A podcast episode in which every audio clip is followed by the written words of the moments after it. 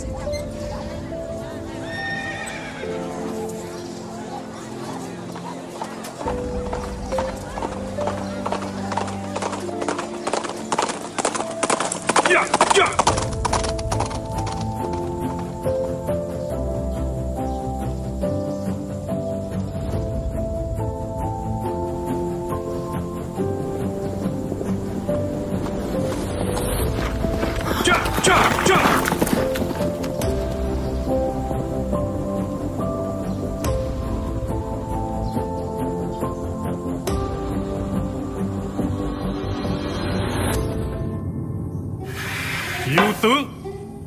Vua nhỏ Lý Nhân Tông bóp trán Vì nước đi quá hiểm của quốc phụ Lý Thường Kiệt.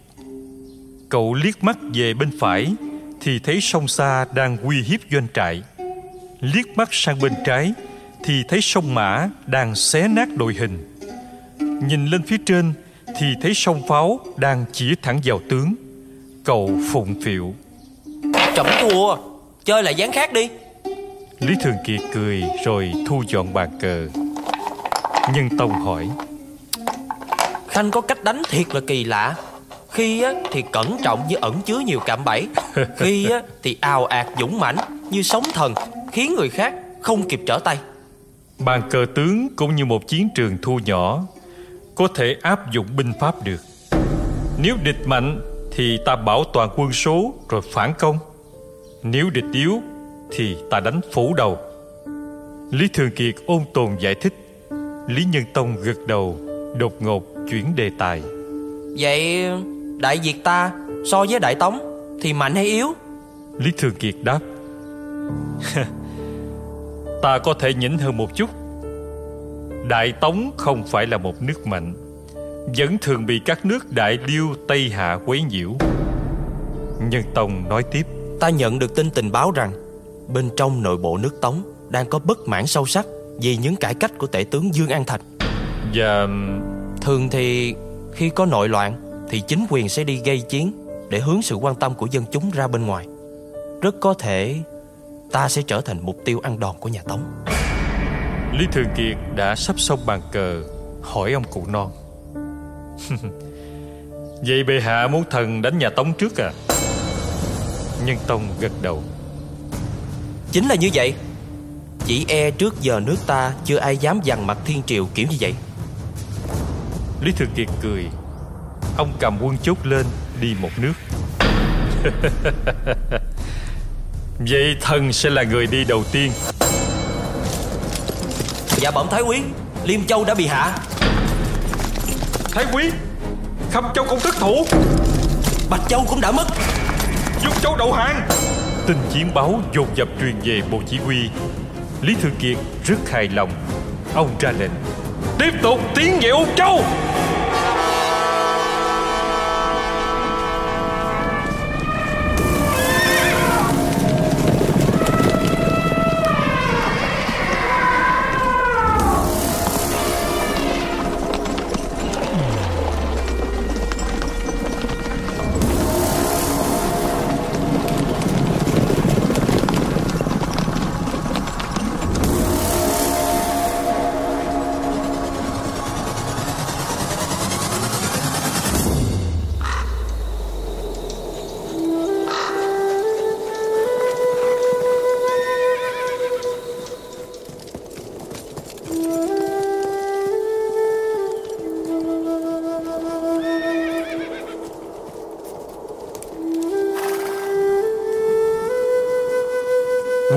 Đảng đang dây Ung Châu. Chờ hội quân dưới trùm cuối Lý Thường Kiệt Để cùng hạ thành này. Bây giờ đang là đầu năm mới 1076 Trung Quốc đã có tuyết rơi. Lý Thường Kiệt khoác áo dày bên ngoài, Thở ra sương trắng. Lạnh thật. Nhưng nếu nhiệm vụ chưa xong, Ta quyết không trở lại nước Nam.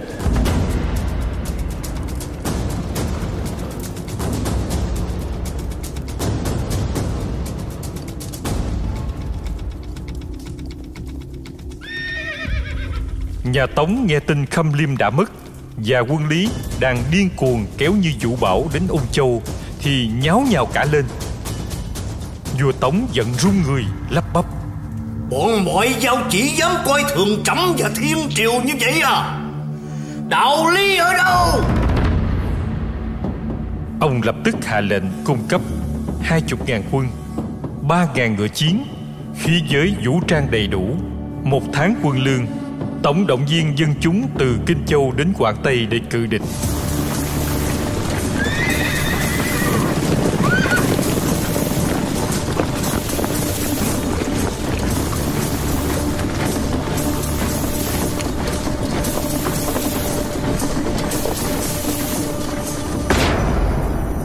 Trương Thủ Tiết vội vàng đem quân đến ứng cứu Âu Châu, thì đụng ngay quân Việt. Khung cảnh khi ấy như phim kiếm hiệp. Lý Thường Kiệt và Trương Thủ Tiết đối mặt gồm nhau dưới cửa ải côn lôn. Tuyết bay trắng xóa một vùng mênh mông, cảnh vật lung linh như khoác áo bạc.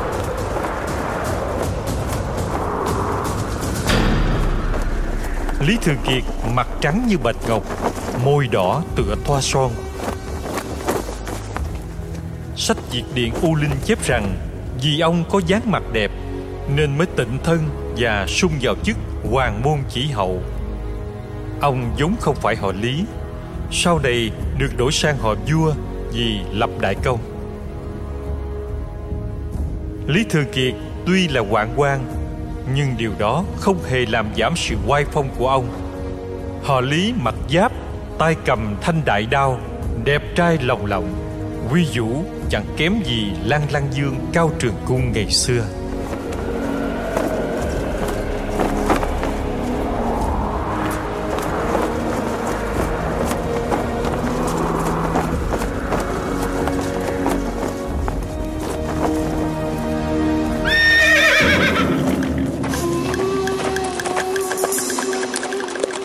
Trương Thủ Tiết đưa kích lên hỏi.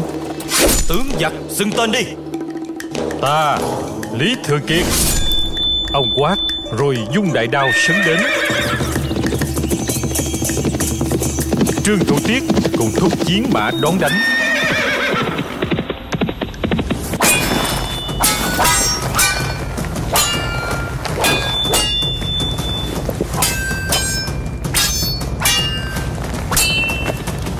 Đao và kích đập nhau chan chát hơn chục hiệp.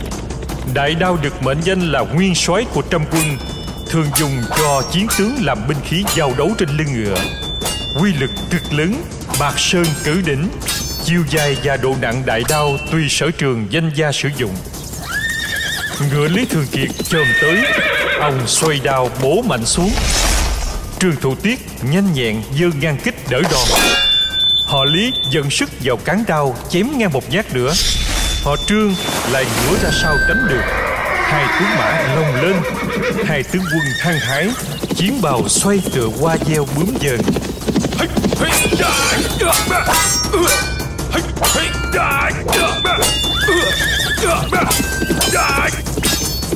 Trương Thủ Tiết phản công, Múa một đường kích rất đẹp Cắt ngang không trung.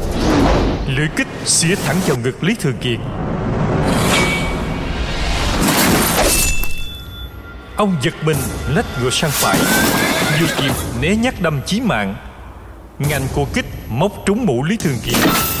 Mái tóc dài của ông bung ra, Hoa tuyết rơi lạ tả.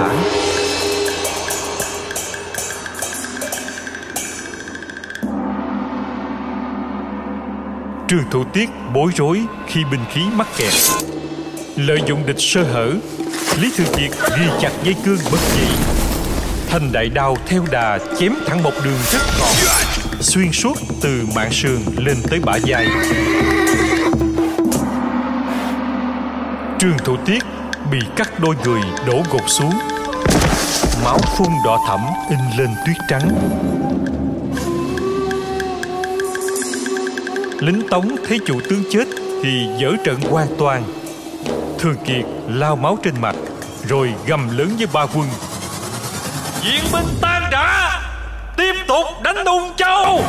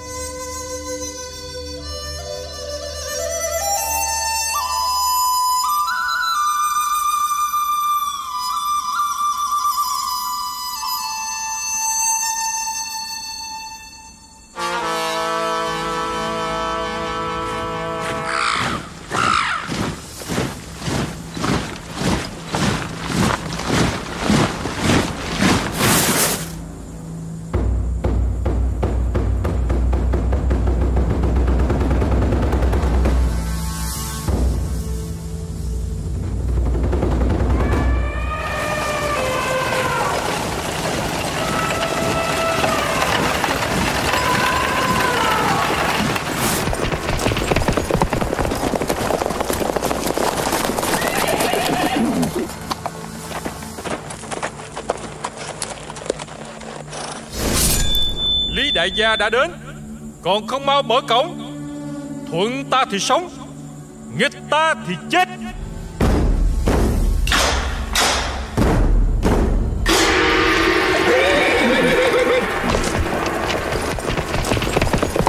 Nói về Ung Châu, Thành chủ lúc bấy giờ là Tô Giám. Ông này quả thật là hảo hán tử, Can đảm anh hùng, Dũng cảm nổi tiếng. Ông vốn là người phản đối nhà Tống gây hấn với nước Việt Do lo ngại chiến tranh giữa hai quốc gia. Nhưng bây giờ đã đến nước này Thì đành phải tử thủ thôi. Lý Thường Kiệt cưỡi ngựa diễu trước thành Ung Châu, Tay cầm thủ cấp Trương Thủ Tiết, Tay kia thì kéo lưỡi đao trên mặt đất. Đây thật sự là một điều sỉ nhục. Tô dám giận tím mặt. Xa tiết! Cung thủ Ung Châu đứng đầy trên mặt thành bắn tới tấp. Lý Tương Quân nhấc đại đao lên, Xoay dài vòng gạt phan tên đi. Thúc ngựa chạy về trận. Ông quát, Chuẩn bị công thành!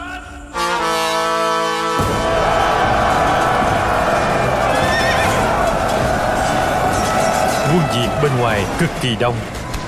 Phải đến 80.000 quân là ít, Bao gồm quân nhà Lý các tù trưởng Đầy đủ các món ăn chơi Bao gồm từ bộ binh, kỵ binh cho đến tượng binh Thành Đông Châu bị dây rất gặt Một con ruồi cũng khó mà thoát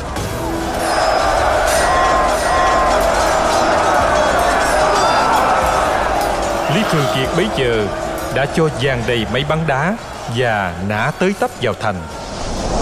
Châu cực kỳ hỗn loạn. Người la kẻ khóc dắt với nhau tìm nơi ẩn nấp. đem hết của cải ra cho tặng những người ở lại và chém sạch những kẻ đào tẩu Tô Giám vô cùng căng thẳng mà vẫn ráng giữ bình tĩnh. Lý Thường Kiệt quanh tạc dữ dội nhưng không hạ nổi vì Ung Châu quá kiên cố. Ông tiếp tục phương án 2. Cho bắt thang bắt thang Quân Việt thua tới tường thành dựng thang hối hả leo lên. Nhưng thành quá cao, Do đó mới leo lên được nửa đường, Đã bị quả tiễn ung châu đốt sạch thang. Lý Thường Kiệt ngay lập tức dùng phương án 3 Tô giám ra lệnh. Quân lý đào hầm, sắp sẵn đồ dẫn quả để thiêu chúng.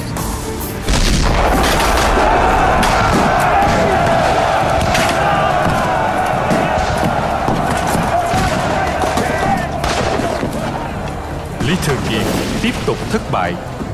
Điên tiết Ông thi hành phương án 4 Bắn tên độc và quả công vào trong thành. Người ngựa bên trong ung châu chết như gã rà. Tô giám đáp trả.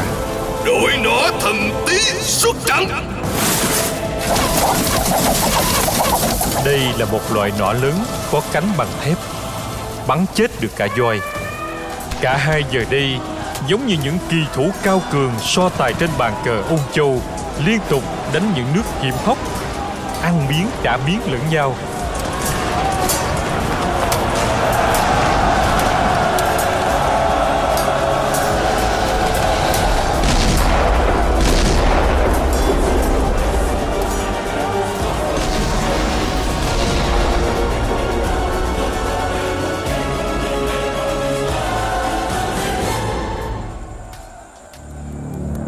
Lý Thường Kiệt đấm mạnh xuống đất. Tức thật Bao vây 40 ngày rồi Chưa hạ được Ung Châu Chuẩn bị rút quân. Một tù binh hiến kế. Dạ bẩm Thái Quyên Hãy dùng phép thổ công Đắp đất thật cao để quân trèo vào thành. Lý Thường Kiệt tỉnh ngộ Khen. Lời của ngươi Đúng là hợp ý của ta Ông tiếp tục dùng quả công, Bắn các chất cháy như nhựa thông và ô châu. Trong thành thiếu nước, Không thể chữa cháy. Lửa bốc rừng rực, Khói đen mù mịt cả một vùng trời xám ngắt. Quân Đại Việt sau đó liền lấy túi cho đất vào. Cứ thế đắp dưới chân thành. Khi các bao đất cao dần, Quân Lý theo đó mà leo lên.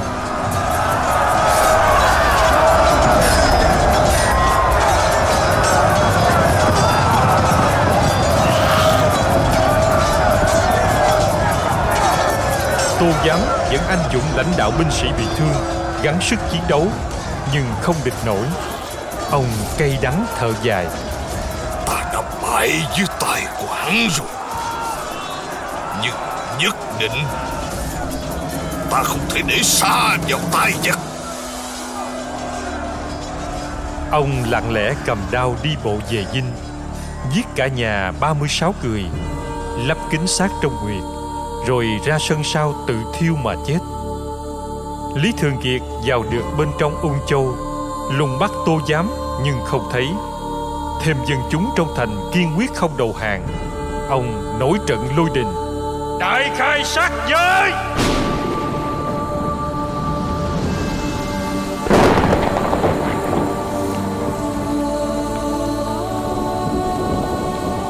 Và thế là già trẻ lớn bé trong thành U Châu bị quân Lý tàn sát. Cứ 100 đầu người là xếp thành một đống. Tổng cộng khoảng 580 đống như vậy. Lấy xong Ung Châu, Lý Thường Kiệt hành quân lên phía Bắc muốn đánh tiếp. Tướng giữ Tân Châu là Cổ Cắn Lạc. Nghe tin sợ hãi bỏ thành mà chạy. Nhận thấy quân lý công phá thành ung châu mất nhiều thời gian hơn dự định, khiến binh sĩ hết sức mệt mỏi. Lý Thừa kiệt quyết định thu quân trở về đại việt, không quên bắt thêm một số lớn tù binh trung quốc.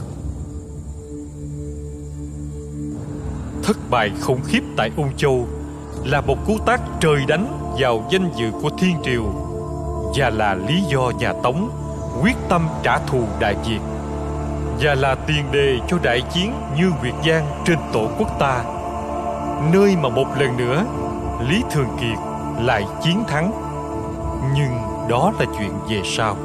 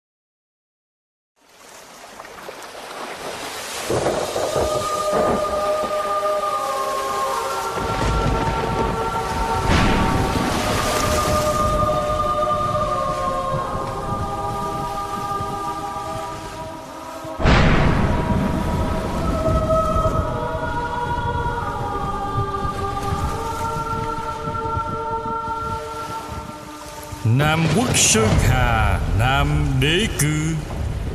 Tuyệt nhiên định phận tại thiên thư.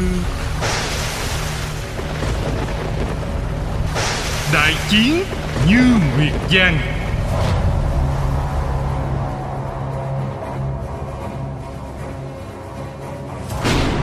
Thất bại ở Ung Châu như một cái tác thật mạnh vào quy nghiêm vốn không còn nhiều của nhà Tống. Không thể nào nuốt trôi cái nhục bị một chư hầu bé nhỏ Đại Việt đùa giỡn. Hoàng đế Tống Thần Tông bèn phong Quách Quỳ làm đại tướng, lại ban cho Thượng Phương Bảo Kiếm được toàn quyền chỉ huy ba quân. Thêm Triệu Tiết làm phó tướng, quyết tâm chinh phạt Đại Việt để trả mối thù Ung Châu.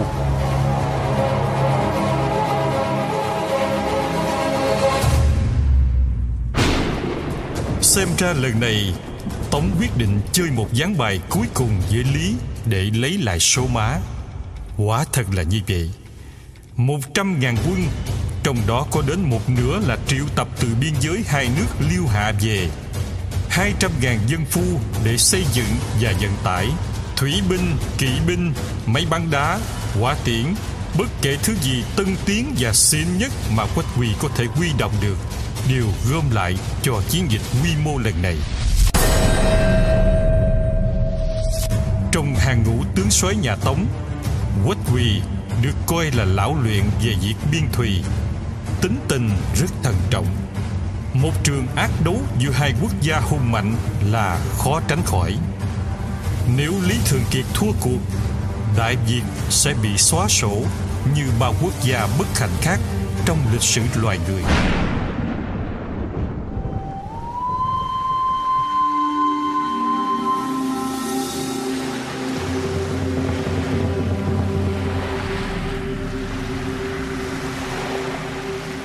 Năm 1076 Sông Như Nguyệt, Đại diệt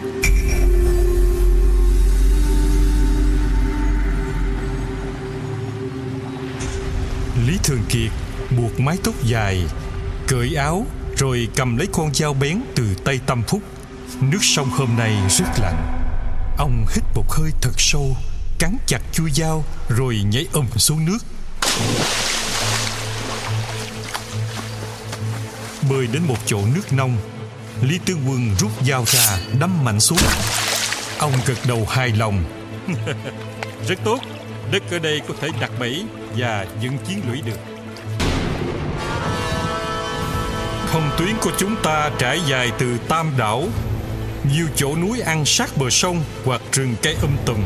Tự nhiên và nhân tạo sẽ kết hợp với nhau Tạo thành một trường thành vững chãi để bảo vệ Thăng Long Thành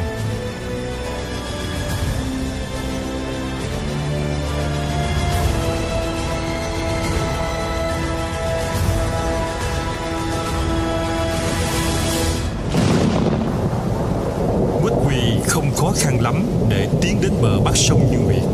Nhìn sang bờ nam, thấy Lý Thường Kiệt đã cho xây dựng chiến lũy xong xuôi hết rồi.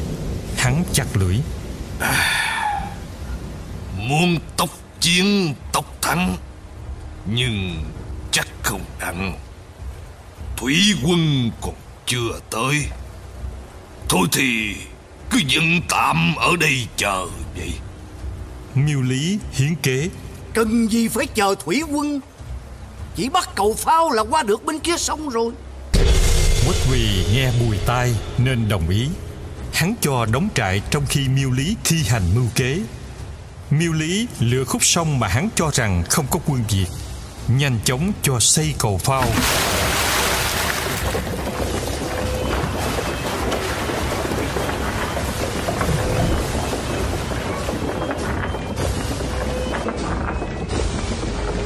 2.000 quân tiên phong quả nhiên đã đột phá thành công, xuyên qua phòng tuyến dương việt. miêu lý vừa đi được một đoạn là phục binh từ núi thất diệu ao ạt đổ ra đánh. Hắn may mắn sống sót, cắm đầu chạy ngược về sông như việt thì cứng họng. Ủa? Cầu pháo đâu rồi?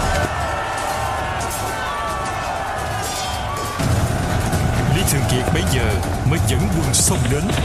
Ông trỏ gươm vào mặt miêu lý, cười lớn.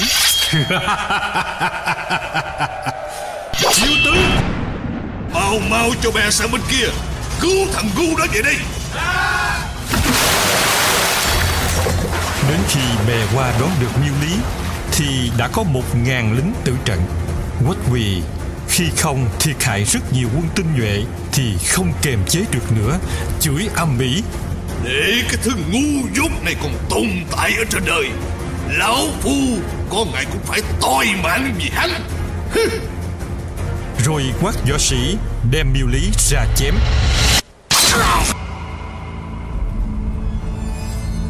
Sao đợi tới giờ này mà thủy binh vẫn chưa tới? Cái lũ này Đúng là làm ăn sống nhăn Dạ bảo quách tướng quân Thủy binh của ta bị lính đánh Chưa nữa Hả Quýt Quỳ đã thực sự sốt ruột, Không thể chờ lâu hơn nữa. Hắn quyết định đánh luôn. Thăng Long cách đó có ít dặm Mà không vào được thì quá mất mặt. Dắt thượng phương bảo kiếm vào lưng, Quỳ đi bộ ra sông hạ lệnh đúng bè lớn thẳng tiến.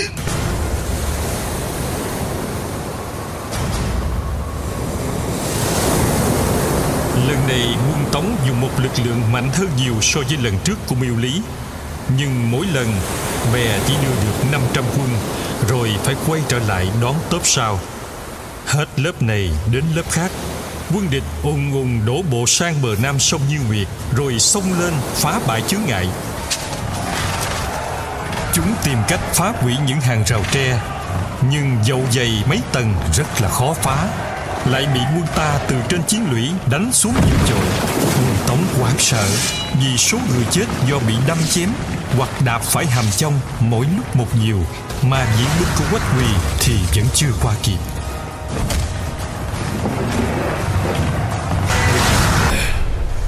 Đúng là không có thủy binh Không thể nào địch nổi chúng nó.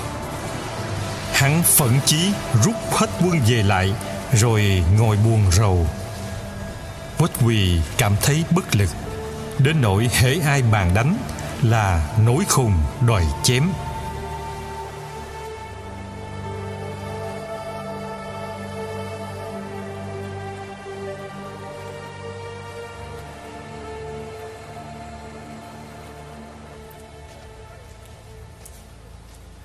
Hai tháng sau trận đánh đó Quách quỳ lâm vào tình thế tiến thoái lưỡng nan.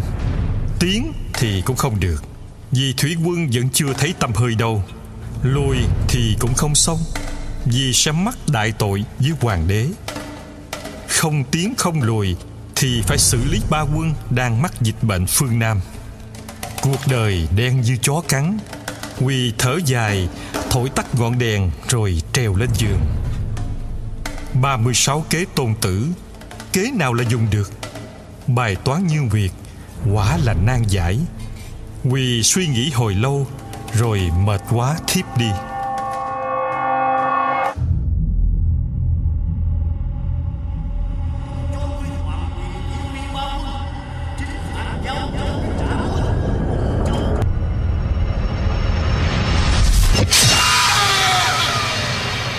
Không biết bao nhiêu canh giờ trôi qua, Nhưng gió bắt đầu thổi mạnh. Trong tiếng gió vang lên một giọng trầm.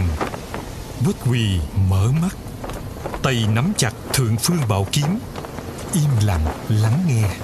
Sông núi nước Nam vua Nam ở.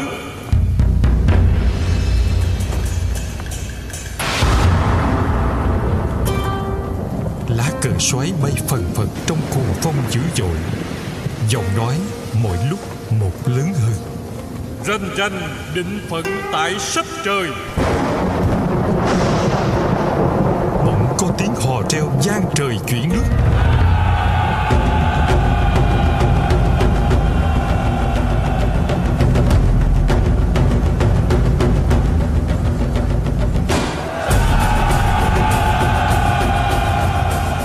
Cả một dải sông như nguyệt bừng lên ánh đuốc. Tiếng trống, tiếng chiên bừng bừng khí thế. Khi đoàn thuyền nhà Lý rẽ sóng trực chỉ bờ Bắc, Gươm giáo sáng choang. Giọng nói trầm hùng lại vang lên một lần nữa. Cớ sao lũ giặc sáng xâm phạm? Quốc quỳ lúc này đã sợ hãi thực sự. Hắn quát thét binh lính các doanh chuẩn bị nghênh địch, Rồi bỗng một trại bốc cháy. Tướng sĩ định dập lửa Thì trại thứ hai cũng bốc lửa rừng rực. Gió mạnh, lửa lan rất dữ. Sáng cả một vùng Cây cối xung quanh bắt lửa cũng cháy theo. Chẳng mấy chốc Bên phía bắc sông Như Nguyệt Biển lửa dâng tràn không trung. Quân Diệt đổ bộ lên bờ Ùa vào doanh trại quân Tống. Chúng bay sẽ bị đánh tới bời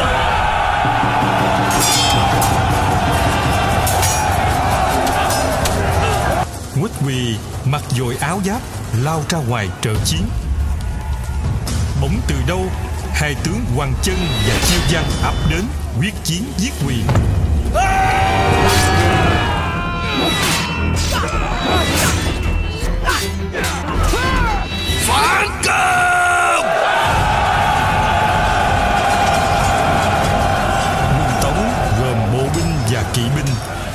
Thế chiến đấu trên đất liền và ngay trong khu căn cứ. Dĩ nhiên, đã có phòng vệ từ trước. Quân lý bị thiệt hại rất nặng và phải rút lui xuống chiến thuyền.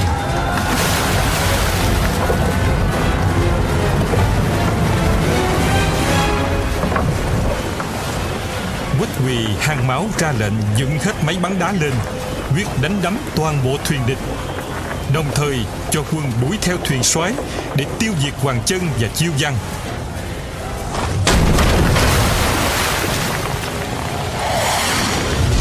Thuyền xoáy bị mấy bắn đá nã tới tấp, thủng như tổ ong. Hoàng chân và chiêu văn vẫn giữ vững kim bài nhà lý. Cả hai ông quyết đứng chỉ huy cho đến lúc nằm lại vĩnh viễn trên dòng như việt giang.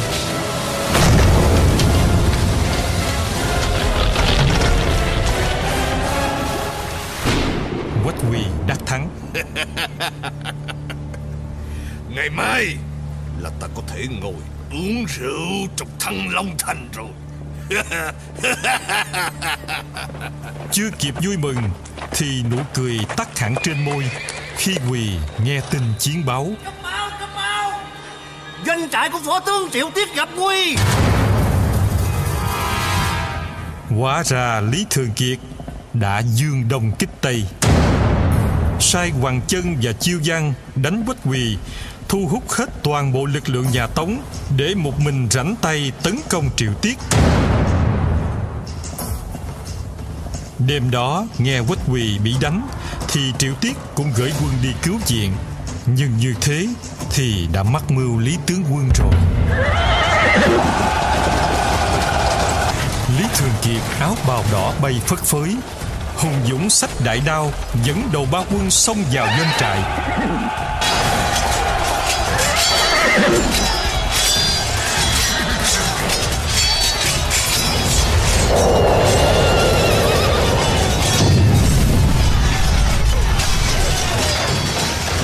Lửa cháy ngùng ngục liếm cả chân mây lẫn mặt đất khối cuộn thành đám lớn lan từ trại này qua trại kia, tạo nên một cảnh tượng hỗn loạn không thể nào kiểm soát.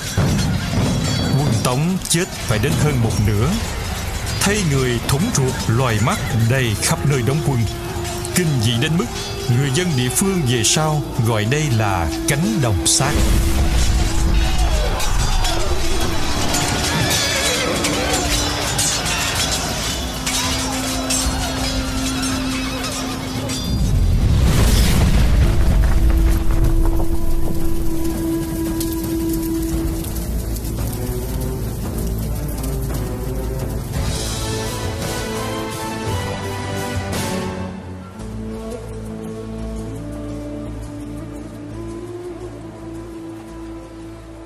Bốn mươi ngày nữa trôi qua sau lần giao tranh cuối cùng ấy.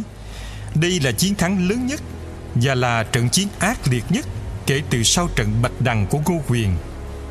Quân Tống đứng trước một tình thế hung hiểm. Nếu vẫn cố lì lợm tử thủ, không sớm thì muộn cũng sẽ bị quét sạch. Lý Thường Kiệt vẫn đang sung sức, lại thêm thân cảnh thúc liên tục quấy phá đằng sau. Quách Quỳ đang chán nản thì nhận được lá thư. Gửi quách tướng quân. Chiến tranh chỉ đem đến đau thương và tan tóc. Dẫu ai thắng Thì cũng khiến thiên hạ điêu tàn, Sinh linh đồ tháng Tôi trộm nghĩ, Nếu hai nước gạt bỏ hận thù, Nối lại tình hòa hiếu, Chẳng phải hay hơn chăng? Vậy nếu tướng quân rộng lượng Về tâu bày với thiên tử Đại Tống những điều trên, Ấy là đại phước của cả hai nước vậy. Thái quý Lý Thường Kiệt. Quách quỳ đọc xong thư, Thấy lời lẽ nhã nhặn, Không trịch thượng, Không coi thường Đại Tống, Mà lại rất hợp tình. Thôi thì rút quân về.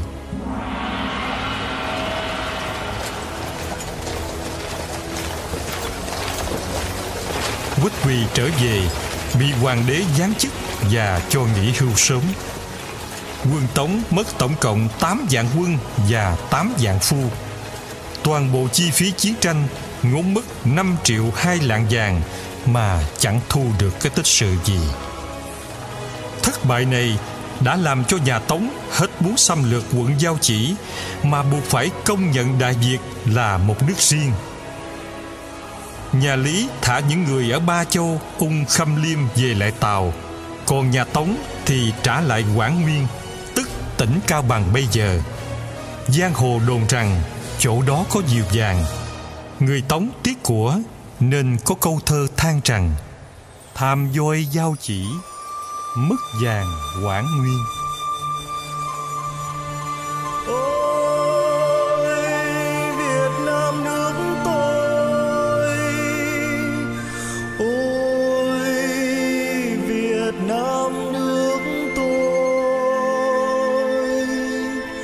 Đất địa linh.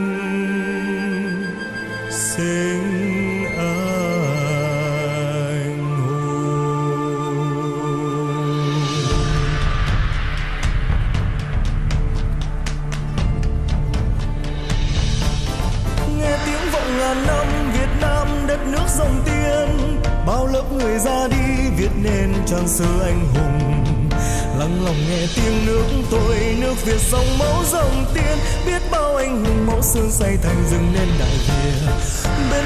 xa xa còn nghe tiếng mẹ à ơi. Thương lắm Việt Nam tôi, núi sông, đất nước con người.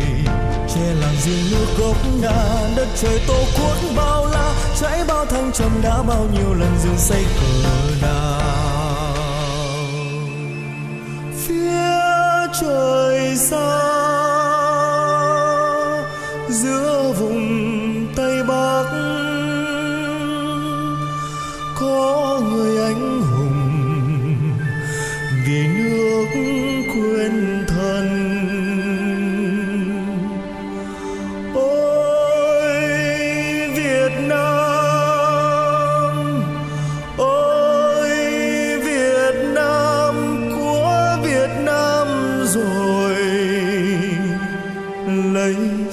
Nam